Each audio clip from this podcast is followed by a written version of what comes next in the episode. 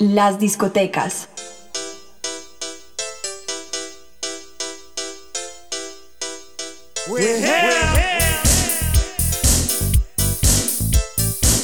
Empiezo a hacerme amigo de jockeys de discotecas súper increíbles, impresionantemente increíbles. Y eran discotecas, wow, parce, aquí en Medellín.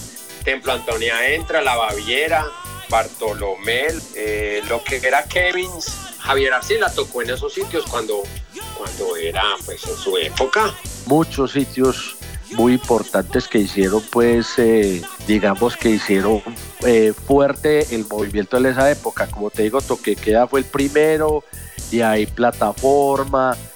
El primer sitio de electrónica que hubo aquí se llama Toque de Queda, que ese negocio nació casi un año antes de que naciera Plataforma. Toque de Queda era un sitio gay, en el que yo estuve, pues, desde que empezó hasta que terminó.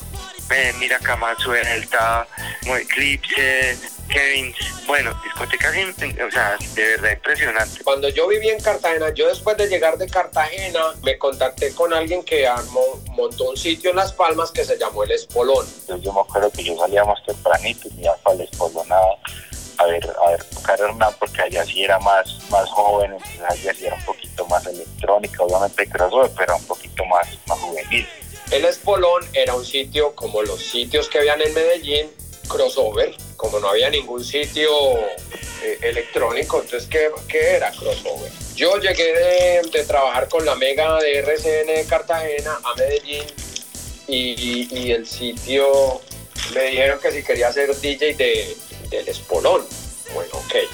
¿Y qué hay que poner? Cuando me dicen que hay que poner vallenato, salsa, toda esa mierda. Maldita, yo de eso no sé nada. Templo Antonia, que quedaba en Las Palmas, y al lado, uno de mis jefes, pues, en esa época, Jorge Botero, montó la discoteca que se llamaba Exilio 21, que fue en Las Palmas, que era un sitio, te estoy hablando, un sitio aproximadamente para unas 2.000 personas. Entonces, tocar en un sitio de esos era, hermano, ya te podrás imaginar la sensación que era vos soltar una canción así en un sitio de esos. Eso era la locura.